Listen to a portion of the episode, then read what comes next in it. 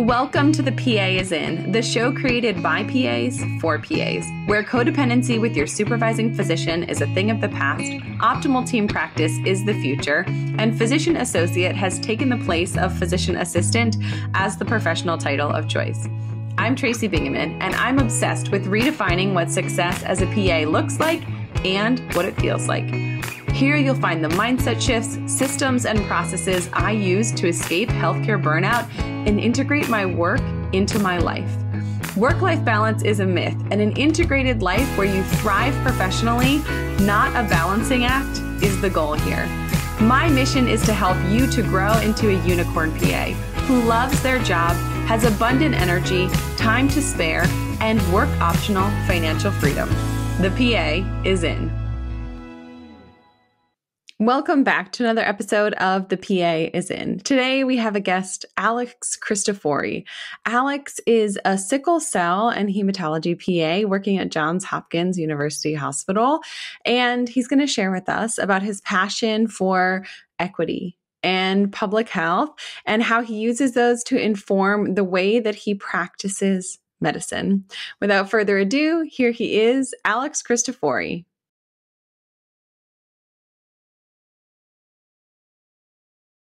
Alex, welcome to the show. Thank you so much for being here. Thank you for having me. It's a pleasure. So, I would love it if you would introduce yourself to me and to our audience. Uh, tell us about you and what you do. Yeah, thank you. Um, my name is Alex Cristofori. I'm a physician assistant uh, who currently works at Johns Hopkins in Baltimore, Maryland, in the hematology division, specifically in sickle cell disease. Um, I'm originally from Connecticut. Um, I grew up there, spent about 20 years of my life there, went to the state college that everyone goes to, uh, which was a fantastic education. Um, lived in Boston for a couple of years thereafter and worked in emergency medical services as an EMT to get my hours for PA school.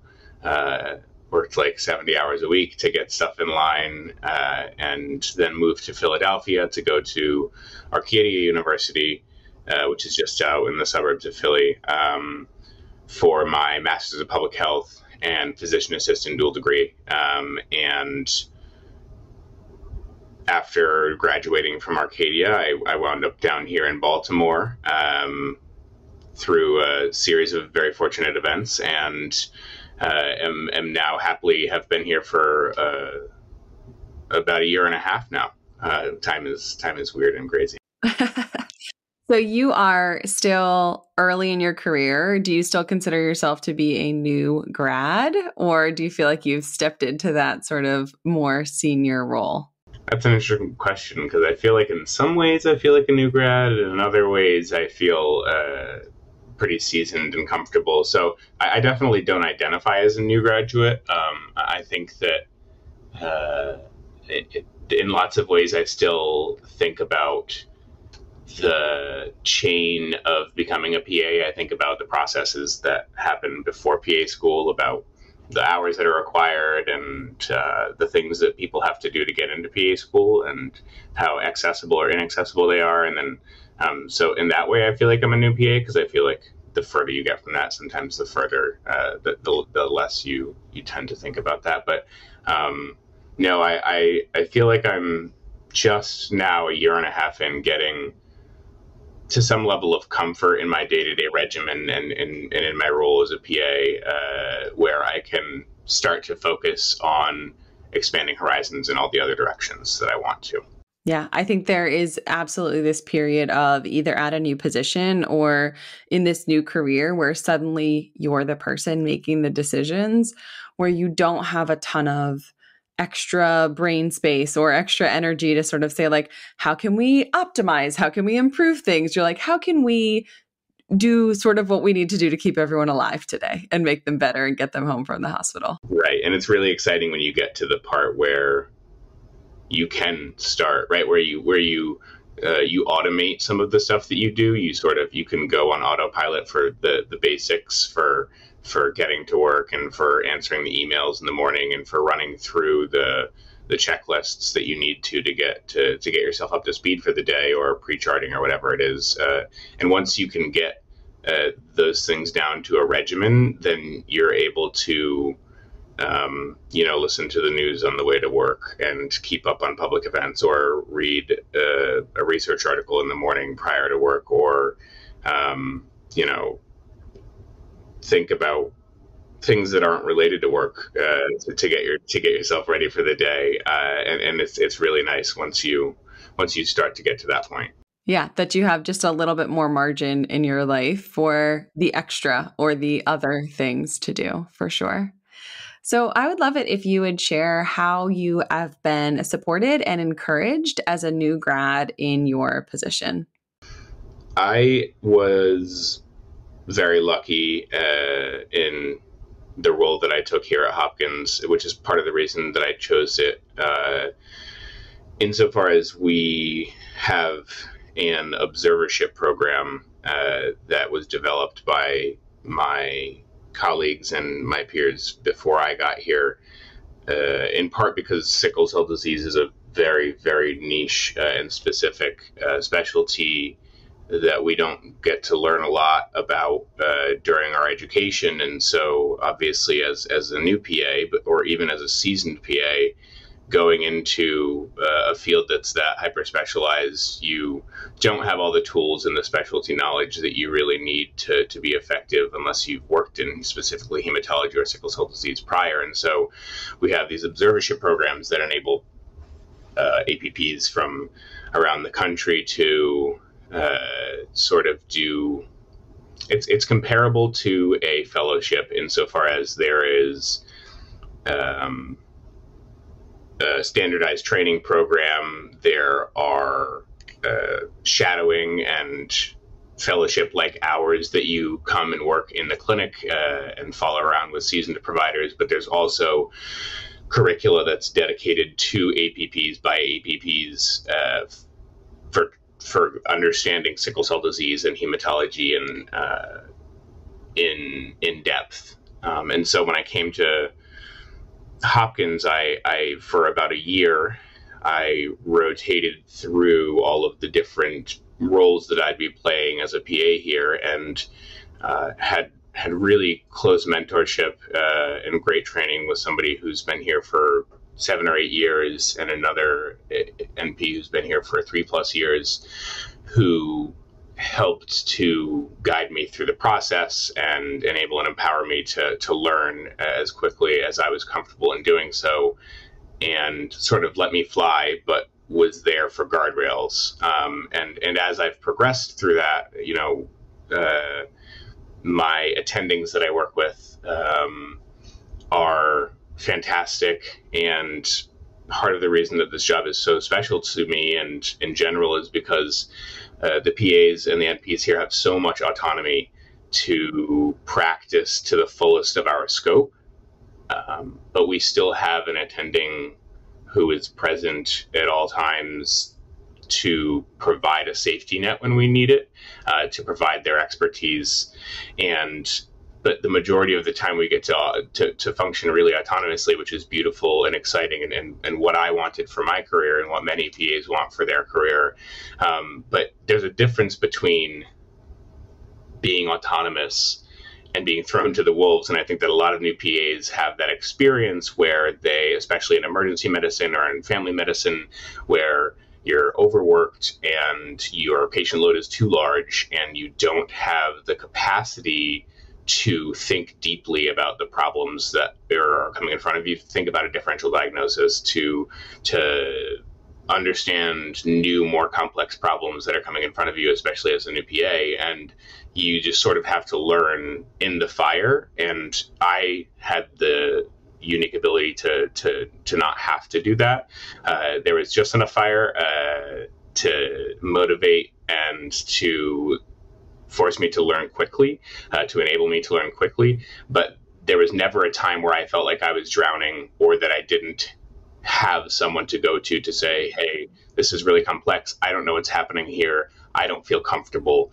Um, uh, so, and I, I, need a little bit more guidance and a little bit more help. And so, and so I think that there's, it's a careful, it's a, it's a line that we have to walk, uh, or that that, that a good program, a, a good a good employer has for for a for a fresh PA or a fresh NP coming into the field to enable them to um, grow quickly uh, and be autonomous and and have their own drive, but also uh, be supported in, in many ways.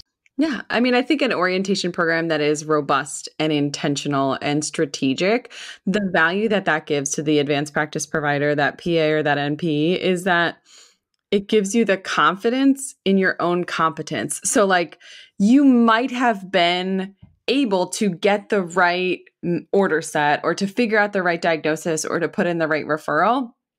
But when you first graduate or when you first step into a new specialty, you're like, I think this is what I should do. But, and it sounds like this is, you know, you rotated through various positions uh, that you would be filling in sort of different roles within the hospital. But it was like, you are doing it, but with a little bit of training wheels. And, and that that's not, doesn't mean we don't trust you. It's like, we don't, you haven't proved your confidence yet. And like, we want you to feel good about what you're doing. We want it to be, standardized. We want to all be you know using the same recommendations. And the bigger the team i think the harder it is to do this well you know at a smaller practice where you're just at an office you're going to get that you know up to speed a little bit faster than you know we're in hot, inpatient outpatient we do different roles and different uh, abilities. So i'd love it if you could talk a little bit more about the various different aspects about your job. Are you inpatient only? Do you do clinic? What is a sort of typical you know thing that you're doing and where do you rotate through? Yeah, uh, I, I, definitely agree with that, and I think that it, it's a different dynamic everywhere you go. Uh, but I, here at, at, on the sickle cell team. So I work in the sickle cell center for adults, and so we see folks who are uh, 18 and older, but really 20 and older. Um, and it is an APP led program, so we have two hematologists who who are our attendings, uh, and then we also have two psychiatrists who are part of our team, uh, a social worker and various other team members, but that's the bulk. And then we have, when I started, there were two NPs working here, and now we have uh, six total APPs working here, uh, fulfilling all the roles. And that's because we, I don't know how the two who are working here were doing it on their own previously, honestly. Um, and they don't, they, if you ask them, they, they say the same thing. Don't know either, yeah. Um, but so and the reason that we have six is because we have the infusion center, which is in the outpatient setting. It's in the hospital, but is in the outpatient setting, and it's for uh, acute care visits, urgent care visits, where we uh, infuse uh, fluids and provide analgesic medications via IV or PO. And um, that is one of the roles that we do, and one of my favorites. Um, we have the inpatient consults. So, all the patients who have sickle cell disease in the hospital who are admitted, uh, our team gets consulted for recommendations on them, and we follow them on a daily basis, um, seeing them on the floors that they're admitted to, making recommendations about pain control, about imaging needs, about uh, everything from A to Z, really. Um, then we also have an outpatient chronic care clinic here that we run from the infusion center essentially, but uh, so standard um, preventative medicine for sickle cell disease. So each of the APPs has a day of the week where they have a, a clinic uh, where you have follow up for recent discharges, or you have patients that specifically follow uh, with you to so you see them. And uh, the the last piece is uh, we were really lucky to be doing a lot of research here at Hopkins, having one of the largest cohorts of sickle cell disease uh, patients with sickle cell in the country. Um, and the APPs are enabled and empowered to be a part of the research process and or lead their own research and uh, you know, even as as a new PA, PA my my mentors and, and my attendings have have uh, seen the things that I'm interested in uh, and and enabled me to be a part of those of, of those research projects as well, on top of my uh, clinical roles, which has been which has been really beautiful and exciting because as somebody with a master's of public health degree. Um, I really wanted to find a place that I could use both, and not just in the way that my MPH informed my clinical approach, but in that uh, I could I could use it uh, directly, and, and uh, here's that place. We interrupt this broadcast with a very important announcement. You are not making enough money. Your practice and your physician do not understand the value you are adding to their patients, and therefore you aren't earning what you're worth. If in the past your requests for a raise have been met with one single word, no. If you're working more hours than ever and seeing more patients, but you're not making any more money and you're feeling pissed about it. If you feel like you've hit the ceiling of your income band, this guide is for you. I've compiled the five most costly and most common mistakes that PAs make when asking for a raise, and I've told you how to avoid them and what to do instead. Download your free guide at tracybingaman.com slash mistakes.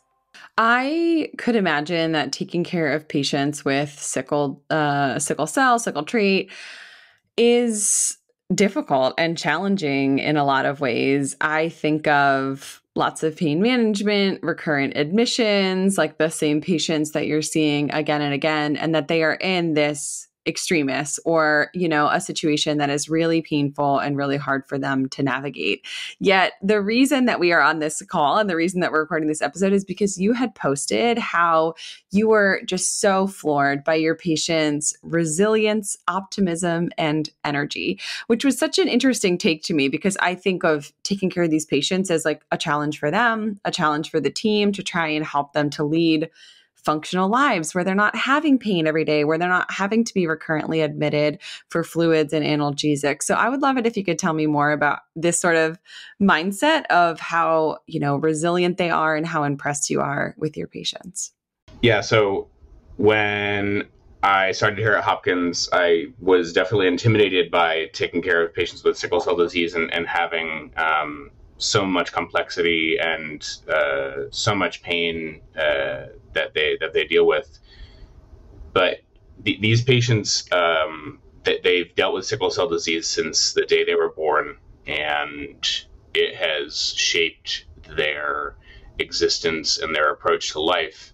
Um, I think it's also important to think about the weight that they carry on their shoulders as primarily black bodies, right? Sickle cell disease is a genetic disease that uh, 99% of, of folks are are African American or of African descent because of uh, the the disease, and they carry both the weight of systemic racism on their shoulders and the weight of sickle cell disease, and so like that in and of itself is enormous. And we know that outcomes uh, among uh, black individuals tend to be worse in lots of categories, and there have been lots of research that attributes that to uh, uh, systemic and generational uh, effects of racism. But then you add the sickle cell to all of this, and you're coming in with pain uh, that is debilitating and excruciating, and frequently has no external uh, objective findings to validate that pain. And so you are forced your entire life to convince people that you are actually experiencing the thing that you are. Uh, and and we also know that you know doctors are and people in white coats are bad at believing uh, their patients uh, who are people of color specifically uh, and believing that they experience pain in the same way. And so sickle cell disease is this unique triangulation of the worst uh, exhibition of racism in medicine, um, and and uh, all of it is expressed uh, through through through what these patients experience, um, and yet they I have so many patients who are young who come into the clinic who are in 10 out of 10 pain and are miserable and still have the energy to ask me how my day is going or how my family is, uh, insist on hearing about it. They don't take like half answers. They don't. They don't accept like little asides. They like want to actually know, and and and they share pictures of their families. And um, there's multiple of our patients who have experienced terrible things during their time uh, as patients with sickle cell disease, and they have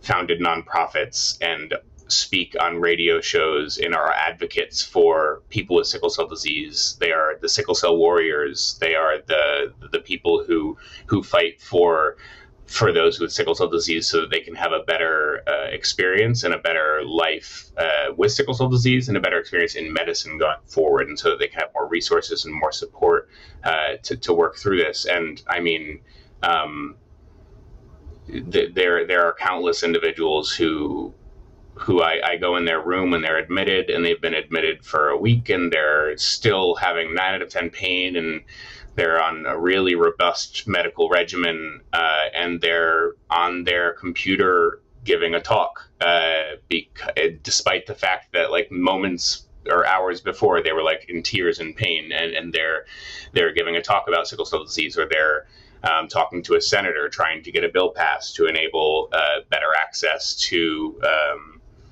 certain medications or uh, enabling funding for opening a new infusion center nearby uh, in in one of the blackest counties in the country. Right? It's it's their their nonstop um, and their ability to to have this much drive when their hemoglobins are in the single digits. And like I would be lying on the floor and not to mention the pain right? So it, it's it's really really beautiful and incredible. And so if they can do that right? If they can do that, and I, as a, a, white man who is healthy, who have none of the barriers of society that unfortunately impress upon women, upon people with uh, black skin, uh, if if they if if they can have the energy and the drive to make the changes that they've made to medicine and into our world, then then what what should I have the energy to do? Like what I can certainly dig a little bit deeper and find some time and energy to to, to make some change um, if they can do it.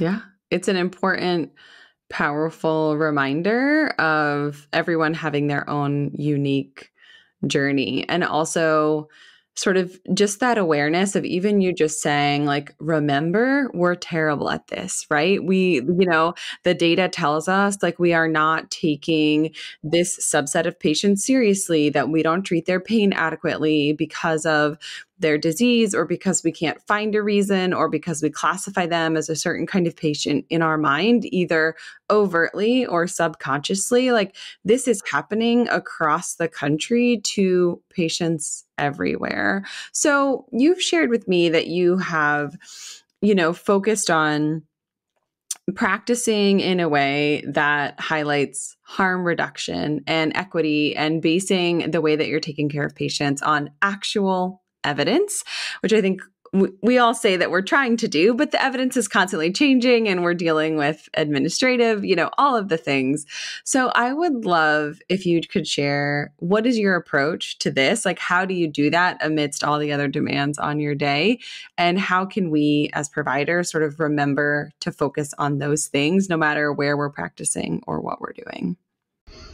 I think that it's really hard to make time on a regular basis to read uh, academic literature on top of your uh, primary career, especially for new PAs who are just coming out of school and you're sort of in that regimen, but you're also a little bit burnt and you're like, I just want to work and, and go to job, my job and do my thing. But um, I always thought that I would be able to get up in the morning and have a stack of papers and like read through at least one of them before my got my workday got started. And that absolutely isn't the reality.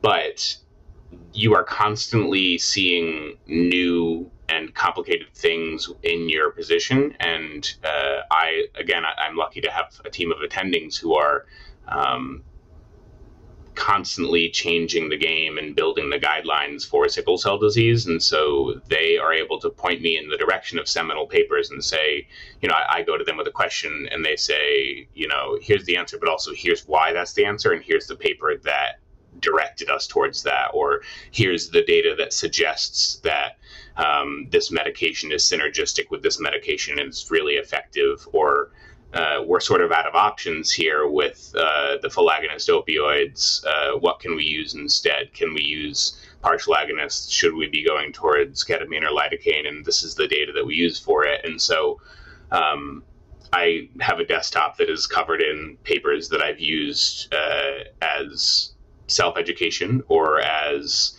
reference points for things that I've had to use throughout the day. And uh, inevitably, when I'm consulting on an inpatient service, there are residents rotating through our fellows who have questions about why we do things a certain way or don't really understand why we're thinking about a lab a certain way or why it's acute chest syndrome or why it's not. And having those papers to pull up and say, uh, send them the link and say, you know, on page four, there's this table that really effectively shows that after seven days of an admission, the likelihood of the vaso-occlusive crisis being resolved is significantly lower in this populate rate. So it, it, it enables you to to have quick access and gives you tools to to focus your your approach in in evidence based uh, in, in, in strong in strong uh, with strong evidence. And unfortunately, with sickle cell disease, we are in a unique and terrible position that there, up until the past like five to 10 years, research has been really poorly performed, and there hasn't been a lot of it because funding has not been directed in the direction of sickle cell disease. Uh, and so we have very little evidence comparatively to things uh, like cardiology or rheumatology or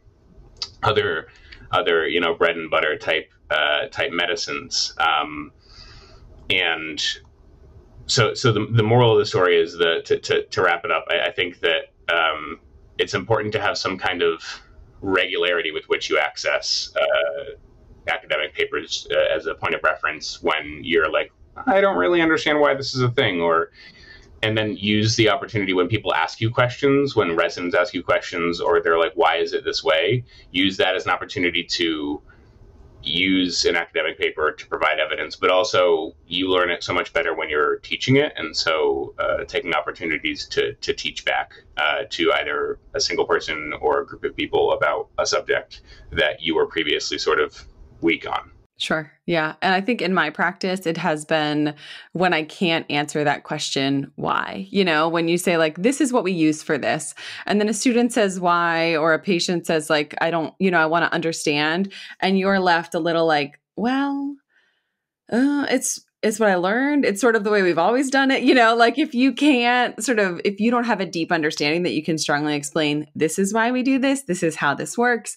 Um, and sometimes you're like, you know, I'm going to have to look that up and call you, you know, and with that explanation. And so that, you know, I can make sure I really understand it to help you understand it. Like that's an okay thing to say as a provider. But when you find yourself like, you know, this is the way we've always done it. I'm actually not even sure that this is really what we should be doing anymore. Like, that's a good opportunity to sort of go back, see what you can find evidence wise, and, you know, be more proactive and less reactive about making sure that you have the proper evidence to make sure you're treating your patients the best that you can.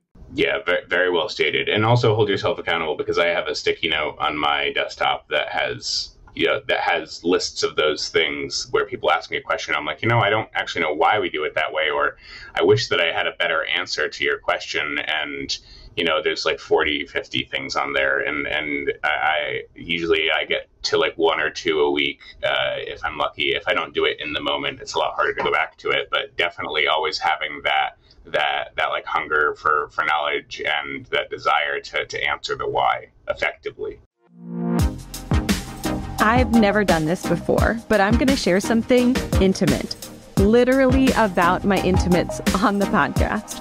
After trying Vibrant Body Company's certified clean first layer bras and underwear, I threw everything else away. Life is too short to wear bras that don't fit. So schedule your virtual fit consultation with their master bra designer, Heidi. You get to Zoom, do live measurements, and find the exact right fit for you before ordering. Use the link in the show notes or the discount code Tracy15 for 15% off your Vibrant Body Company order. Make sure you try the thong and the semi demi everywhere bra. You'll thank me later.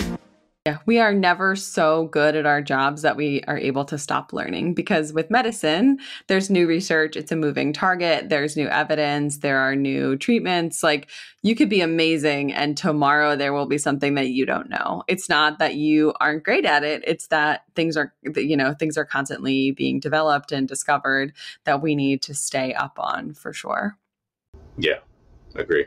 So, I would love to hear more about your public health background and sort of how that has informed, you know, what you're interested in, what you're considering researching. Do you have any exciting like projects or improvement things that you're working on right now?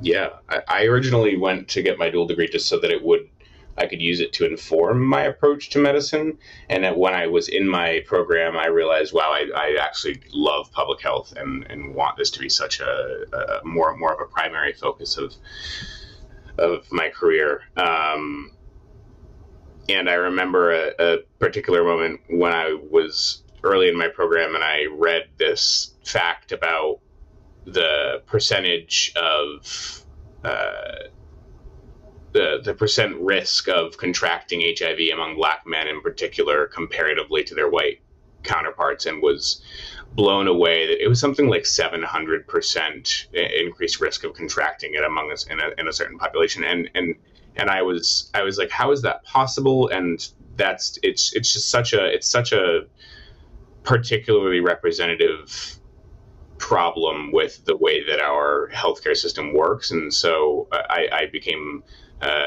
very invested in in uh, healthcare disparities and and, and in, interested and invested in them.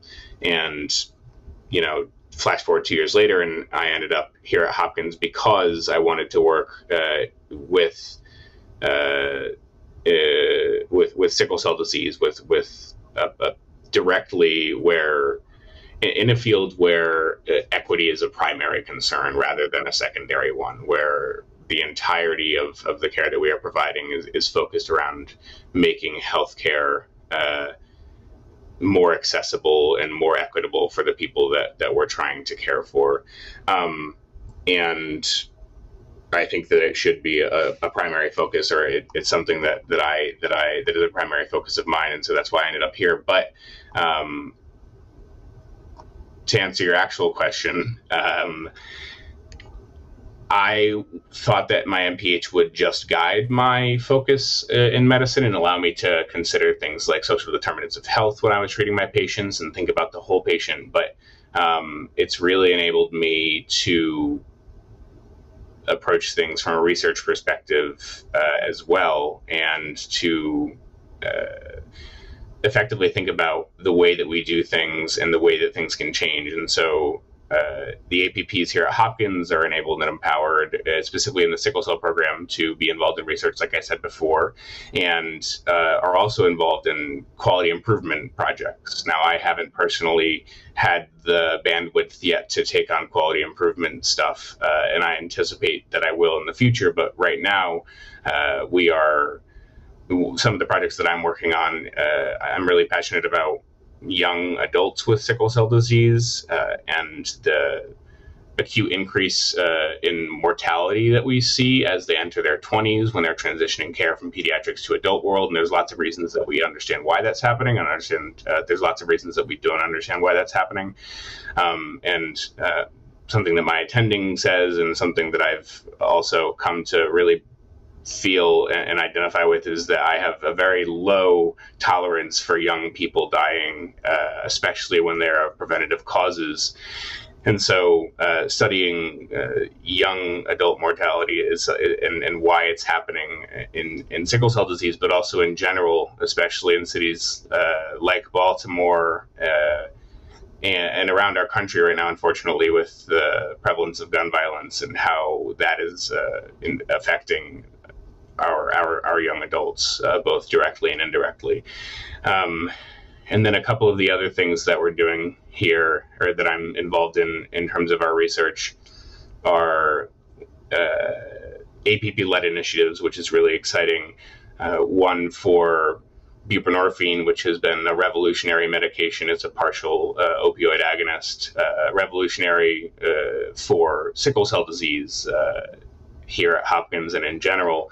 Um, so continuing to, to, to, to, research how effective that can be for our patients, but also uh, particularly for buprenorphine microinductions um, uh, so that there's less of an awful transition between the full agonist and the partial agonist. And then last but not least, um, a lot of interest in ketamine uh, which is an NMDA agonist, uh, antagonist, um, and the way that it synergizes with uh, full agonist opioids for the treatment of uh, both uh, sickle cell pain, but pain in general. Uh, and, and both of those are initiatives that are administered and led by APPs. But the research, obviously, is, is a team of folks. But being involved in those things, uh, be, having my MPH has, has enabled me to have the tools uh, that I need to to be involved in that research here uh, with the with the amazing team that we have in the in, in the sickle cell center. Well, it certainly sounds like you have found I don't think there's a wrong place for people in medicine, and I'm not sure right place is the right way to phrase this, but you have found the right place, right? So, this is a great fit for you. It's something that you are deeply passionate about. It is a team that has said, like, yes, let's use your skills to improve things, and we support that. It's not an uphill battle to say, hey, I want to be involved in these things or change things. So, before we wrap up, I would um, love it if you could share sort of how you, as you moved your way down the East Coast and ended up where you are, um, how that came about and how you landed this most, you know, perfectly fit position that was almost like carved out and designed just for you. Yeah, I, I, don't know. I don't know exactly what drove me down the coast. Uh, I definitely like the cold, so it's funny that I wound up here in in, in a place that's much warmer uh, and much more full of soul than than uh, the shores of Connecticut. But um, I particularly wound up in Baltimore because uh, at the end of my public health program, at the end of my PA program, there was a panel that spoke uh, of PAs who had their MPH and how they were using both degrees in their career field. Um, and there was a PA here at Hopkins who had helped to develop and found the Sickle Cell Center uh, with Dr. Lanzkron here, and who had been doing incredible things for a decade. And she spoke at, a, at this panel, and I was uh, she, she's uh, just an, an, incredible provider and had all these incredible thoughts and, and uh, was very outspoken and a clear advocate for her patients and very passionate and talked about how she was using the full scope of her practice and was involved in research on buprenorphine and all these things. And so I was like, that sounds incredible and like the kind of place that I want to be. Um, and so I, I, I, I, I, I think that I emailed her at first. No, I, I went to, I found her on LinkedIn, um, and I shot her a message and just said, thank you for speaking at the panel. Uh, it was an incredible process. And, uh, you know, eventually we messaged back and forth and she was like, you know, we'd like you to come down for this observership just to like see the center and see what you think about it. Uh, and I'd been interviewing at that point in time for you know three or four months at different locations and really wasn't happy with what I was finding and was getting discouraged with finding a position that I was passionate and interested in. Um, and then I came here and it was like a perfect fit with uh, what I'd done in my thesis on buprenorphine and with my interest in um, healthcare equity and, and access to healthcare, and with my interests in being able to use my full scope as a PA uh, and get appropriately compensated for doing so, uh, this was like it, it was like a it was like a shoe in, and um, you know.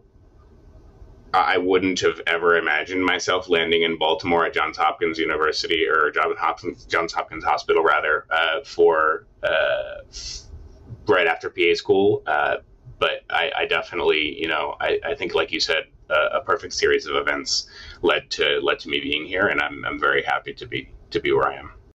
It's a good reminder to everyone listening that if you see someone doing something cool, first of all, like reach out and say, That's amazing. I'm impressed by you. But also, if you say, Hey, I want to do that too, you could learn from them. You could land a job. You could just expand your network and be more plugged into people who are doing things. Because I think sometimes we don't imagine that it's we're capable of doing it until we see someone who looks like us or sounds like us or has similar experience and we're like oh if they're doing that thing why can't I do that thing? Like I've had three people this week message me about starting podcasts who are either NPs or PAs. And I'm like, good. I think that's wonderful. But you know, the reason they're LinkedIn messaging me is because like they see me doing the thing that they want to be doing. So if you see someone in person or on the internet that is doing something cool and wonderful, yeah, it's okay to say like, hey, that's amazing. First of all, kudos. Second of all, like help me become you. It's, you know, people are going to be flattered and helpful in that situation. Yeah, and don't be afraid to, to do it because the you know there's it's there's really no downside. You just do the cold email, do the cold message, slide into the DM, like whatever the phrasing is. slide into the DMs. I feel like I'm way too old to say that, but yeah. Especially on LinkedIn, I'm not really sure it's the same. I don't know if we say um, that. but like, don't be afraid to do it because you inevitably are going to create connections that will be useful in the future, and, and the world is way smaller than you think that it is. Uh, even even when you're a brand new uh, PA or NP. Yeah, absolutely. So I think this is a great place to wrap up. And I would love it, Alex, if you could tell people where they might be able to connect with you online. Um, so, as I stated previously, LinkedIn is a great spot. I'm actually not, despite the fact that we've talked about it so much in this podcast today, I'm not actually that uh, active all the time on LinkedIn, but you can definitely see some of the stuff that I'm getting up to on there. Uh, I update it fairly regularly. Uh, Twitter is recently a defunct place. Previously, I was on Twitter pretty actively, uh, and and there was a great community of people on there, but that's no longer uh, a functional item. And then you can always reach out to me by email. I'm more than happy to talk to new PAs, new NPs. There's a couple of mentees that I work with from universities that I've been at before that I love to discuss their process and and, and talk them through through stuff. Um, and so the, the moral of the story is please reach out to me by email. Um, it's just my name, Alex Cristofori at gmail.com. Really simple, really easy to remember as long as you can spell Cristofori. But you- I will put it in the show notes so that they can copy and paste. So if people are looking to get a hold of you, that they can do that. Well, Alex, this has been a pleasure. It has definitely been inspiring. And I think it's really cool to see what people are doing, especially when they're really have found their place and have found something that they're so passionate about. It's a wonderful reminder to someone who's out there, maybe in a job that they don't love, or maybe kind of where you were before you found that position, that there are places in medicine where you can thrive and use your skills and make a difference. So thank you so much for coming on the show. Thanks for having me, Tracy. It's been a pleasure. I love it when a guest reminds us that with the great combination of administrative support and the specialty that you are passionate about, that you can be part of a team that is improving the quality of care, changing research, and making life better for your patients. That it is possible to do that and find time to still take care of yourself is another challenge for another day. Thank you so much for tuning in to another episode of The PA is In. This PA is out. Congratulations, you've just joined an awesome club. By listening to a full episode of The PA is In, you are officially on the Unicorn PA team. Welcome aboard. What most team members do is they subscribe to the podcast because that allows them to automatically get the latest episode of the show. The life of your dreams exists on the other side of taking action. Keep making small shifts and keep getting better. Your life will improve, your career will soar, and you will have the confidence you need to create your own success. I will see you in the next episode. This PA is out.